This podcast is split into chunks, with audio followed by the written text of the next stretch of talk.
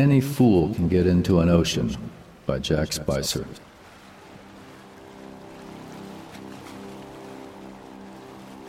Any fool can get into an ocean, but it takes a goddess to get out of one. What's true of oceans is true, of course, of labyrinths and poems.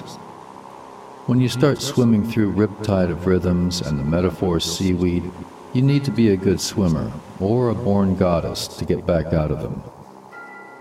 Look at the sea otters bobbing wildly out in the middle of the poem. They look so eager and peaceful playing out there where the water hardly moves. You might get out through all the waves and rocks into the middle of the poem to touch them. But when you've tried the blessed water long enough to want to start backward, that's when the fun starts. Unless you're a poet or an otter or something supernatural, you'll drown, dear, you'll drown.